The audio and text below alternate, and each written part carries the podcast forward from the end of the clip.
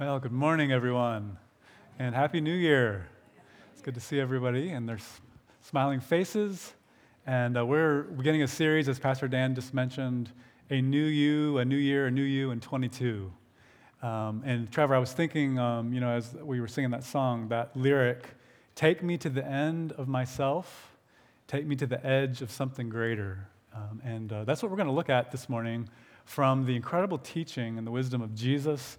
Um, we're going to be in Matthew chapter 6. So if you have your Bibles or want to grab a chair Bible, that would be page 580. And uh, let me just introduce here where we're headed over the next three weeks. Um, in this series, uh, we're going to be focusing in on three movements of grace. Uh, we're going to call it contemplation, uh, community, and contribution. Contemplation has to do with who will become, community, how we'll relate, and contribution, what we'll add. Okay, now, uh, there's something that I want you just to kind of reflect on as we're looking at this idea of contemplation. To contemplate is actually to gaze at something deeply, to observe, um, or to notice. Um, and it's actually a key to becoming who God made us to be, to be fully alive, to be fully ourselves. Um, it's a key part, an important part of prayer, which we're going to see here from the teachings of Jesus, uh, who taught us to pray in the text that we're going to look at um, in this way. And so let's read uh, beginning in Matthew 6, verse 5, uh, the wisdom of Jesus here. When you pray, Jesus says, don't be like the hypocrites who love to pray publicly on street corners and in the synagogues where everyone can see them. Tell you the truth, that is all the reward that they will ever get. But when you pray, go away by yourself, shut the door behind you, and pray to your Father in private. Then your Father, who sees everything, will reward you. When you pray, don't babble on and on as the Gentiles do. They think their prayers are answered merely by repeating their words again and again. Don't be like them, for your Father knows exactly what you need.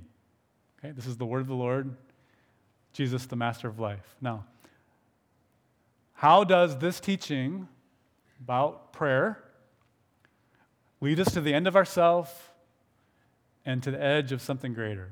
Okay, I want to make three observations from the wisdom of Jesus. First is this prayer is actually about learning to see. Prayer is about learning to see. Now, a lot of times we think about prayer as getting answers. But Jesus, uh, in this text, talks about two ways actually of seeing our lives. The first is what most people do most of the time, it's where most of their energy for most of their lives becomes fixed and preoccupied. And the first part of that way of seeing is a way of seeing that is very self focused or selfish. You notice that the people in this text, they were praying, they were, they were making an attempt to go for something greater in their lives. But primarily, what they saw through the lens that they looked at was focused on people. So you saw in that text at the beginning, verse 5, Jesus says, when most people pray, um, they, tend to, they tend to tap into this desire to please people, for people to see them, to appreciate them, to respect them, um, to know that they are a good person. And so most of their energy is going into efforts in various ways in their lives to gain the approval of people. Secondly, they strive in all kinds of ways, including their religious practice, to get what they want or what they feel that they need out of life in order to satisfy their desires or their needs. So, almost kind of silly in ways, but they use words to babble on and on, to manipulate.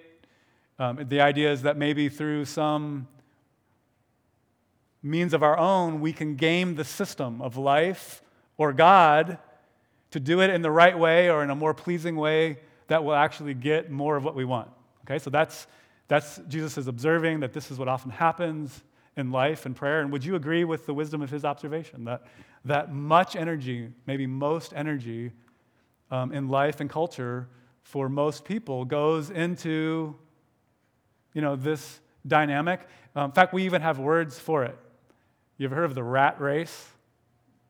Yeah, that's, the rat race is the never ending wheel of life that we, that we run to exhaustion on to gain the approval of people and to get enough out of life of what we want to make life desirable or worth it. And Jesus says this is certainly one way to live, a, a, a default lens, a way of seeing that is essentially self focused. Secondly, he points to what keeps this entire system running, which is this giant system. I mean, you can think of life in this way that it's one big giant system of rewards, incentives.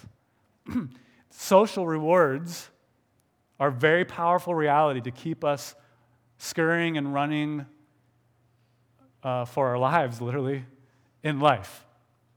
But Jesus just notes that if you live your life essentially from the outside in, believing that the praise of people or getting what you want is actually the key to life satisfaction, it will keep you seeing through a lens and living your life in a way that, in many ways, keeps you at the surface of your life, missing actually the beauty and the substance of it. And this is certainly one way of life um, that even religion itself and prayers themselves simply conserve. It, a, it becomes an extension just of this one giant focus of our lives in this way.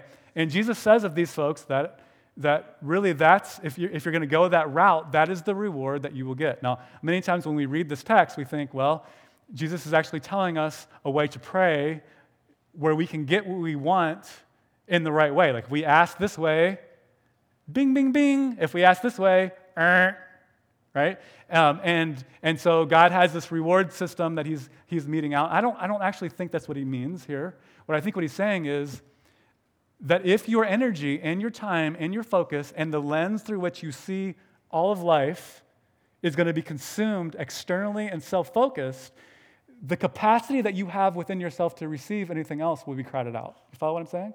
And you miss the deeper rewards of what could be yours in life as God designed it for you. Okay? And so Jesus points out here that if we're going to step out of this self focused external way of life, we need to choose to step back from this compulsive, selfish way where we believe at the core of our being that satisfaction actually comes from what people think or if we manage to get what we want. Now, second wisdom of Jesus here from this text. Prayer is about a context for change. It's about a context for change. In other words, when we're coming to the end of ourselves and we're wanting to lay into something greater, how would you do that? Well, Jesus says there's a context for change, and he calls it prayer. So, when our default is self focused, it leads a certain way. When it's external, when we're caught in the race, the rat race, the noise, the external focus of our lives, it's nearly impossible to pay attention to anything else, including God, his existence, who he really is, and also our inner lives, what is underneath. So, in other words, think of your life in this way you're doing all kinds of things at breakneck speed all the time in order to be satisfied. And yet, what is actually underneath all of those compulsions and all of the running around? Well, it's your inner life. You have a soul, you are more than a self. And so, part of the tragedy of a self focused, externalized life is that you miss the soul centric depth of your lives. And Jesus is saying all the time, while this, while this rat race is going on, there is actually the, poss- the possibility for you to step out of it and to pay attention to your soul, to your inner life. So he teaches us how to do this. And he says basically, you need silence and solitude in order to step back from the noise. And so he teaches us to go away by ourselves. You could read Don't Babble On and On as actually be quiet for a second. To shut your door, to pray in private. Because you know what happens in the silence when we actually cease for a minute with all of our strivings and all our compulsions, all of our ways, is that we have space for a moment to perceive something else, which is going on all the time.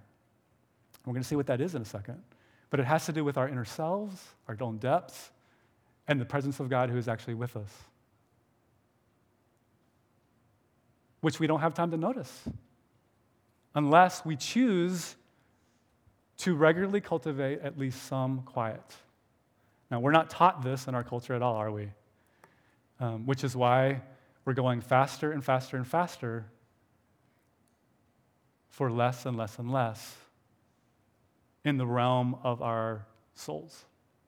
So we can be a mile, two miles wide, one inch deep. Uh, superficiality is the curse of our age it's possible to have more and more and more, and yet less and less of the things that truly matter, like peace. Or the possibility of a life that is saturated with love and joy and the fruits of the Holy Spirit. And so, Jesus, again, the incredible teacher, the master of life, is inviting us to step back and to choose to cultivate at least some quiet. Now, there are different seasons of our life. So let me say a word to some of you in here who are surrounded 24 7 by little ones. And it's also instructive when we think of this for everyone else because one of the things that you discover when you try to step back from a compulsive, self focused, selfish, external way of life, is that it's actually possible to bring the noise with us into the quiet. In fact, the noise doesn't just live out there, it actually lives in here and in here, right? And so part of what we learn as we step back is to begin to observe and to notice that, wow, there is a lot more. There is a lot more to my life. There's a lot more going on here and here than I ever noticed.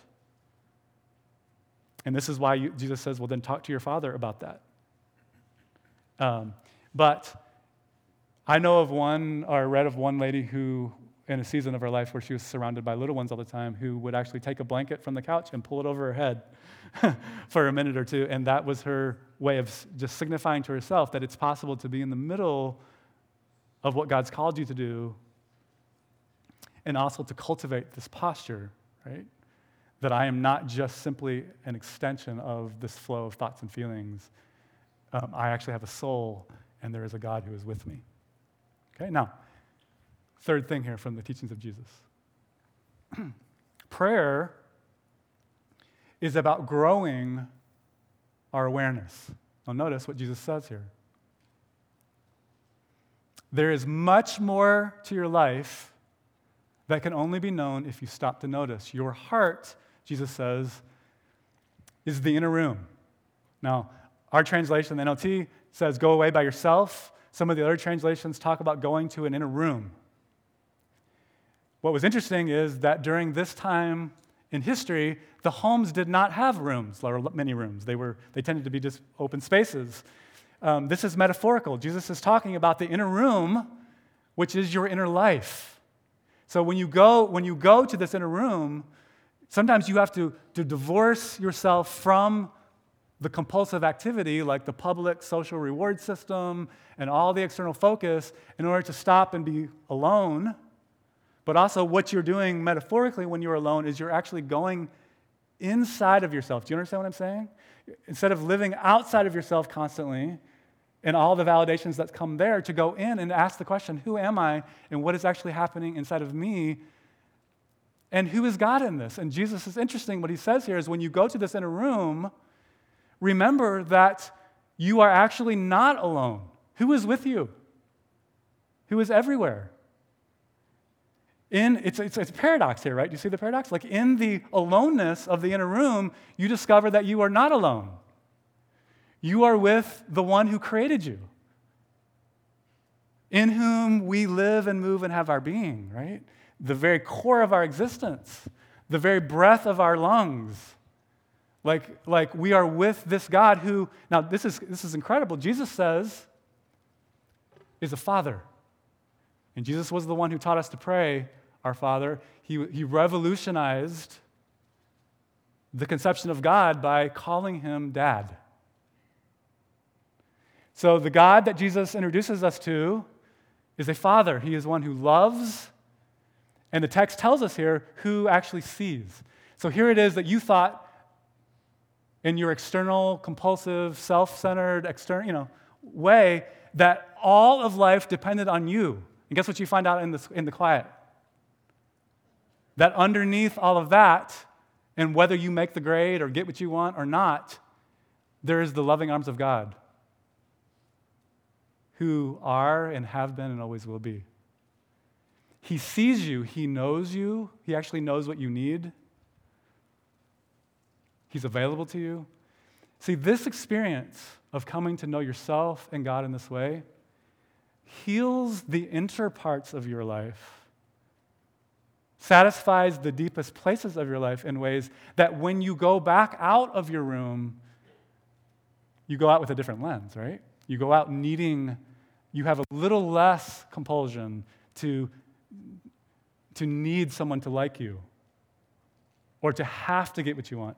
And imagine for a moment what life would begin to look like if you were able to exist in public having had the needs of your heart healed in private. What would be possible for you? What would be possible in your relationships, in your responses, and your interactions? See, it fundamentally transforms you in, in a way that nothing else can do. And this is the power of prayer, understood not just as an extension of getting what we want from God or getting what we want out of our lives and using God to get it, but actually stepping back from that to choose a spiritual revolution, revolution of your mind. And so the Bible talks about this everywhere. Like, uh, uh, if I just put down one in Ephesians, the way of life that you learned in Christ Jesus. And this passage talks about it's not like this, it's not this other way. It's like this to be made new in the attitude of your minds. And to put on the new self created to be like God in true righteousness and holiness. Now, here's, an, here's, the, here's the sermon sentence in the revolutionary, revolutionary teaching of Jesus. How you pray determines how you live. How you pray determines how you live. There are, there are two ways to live, and there are two ways to pray. One is self focused and external, the other is soul centric.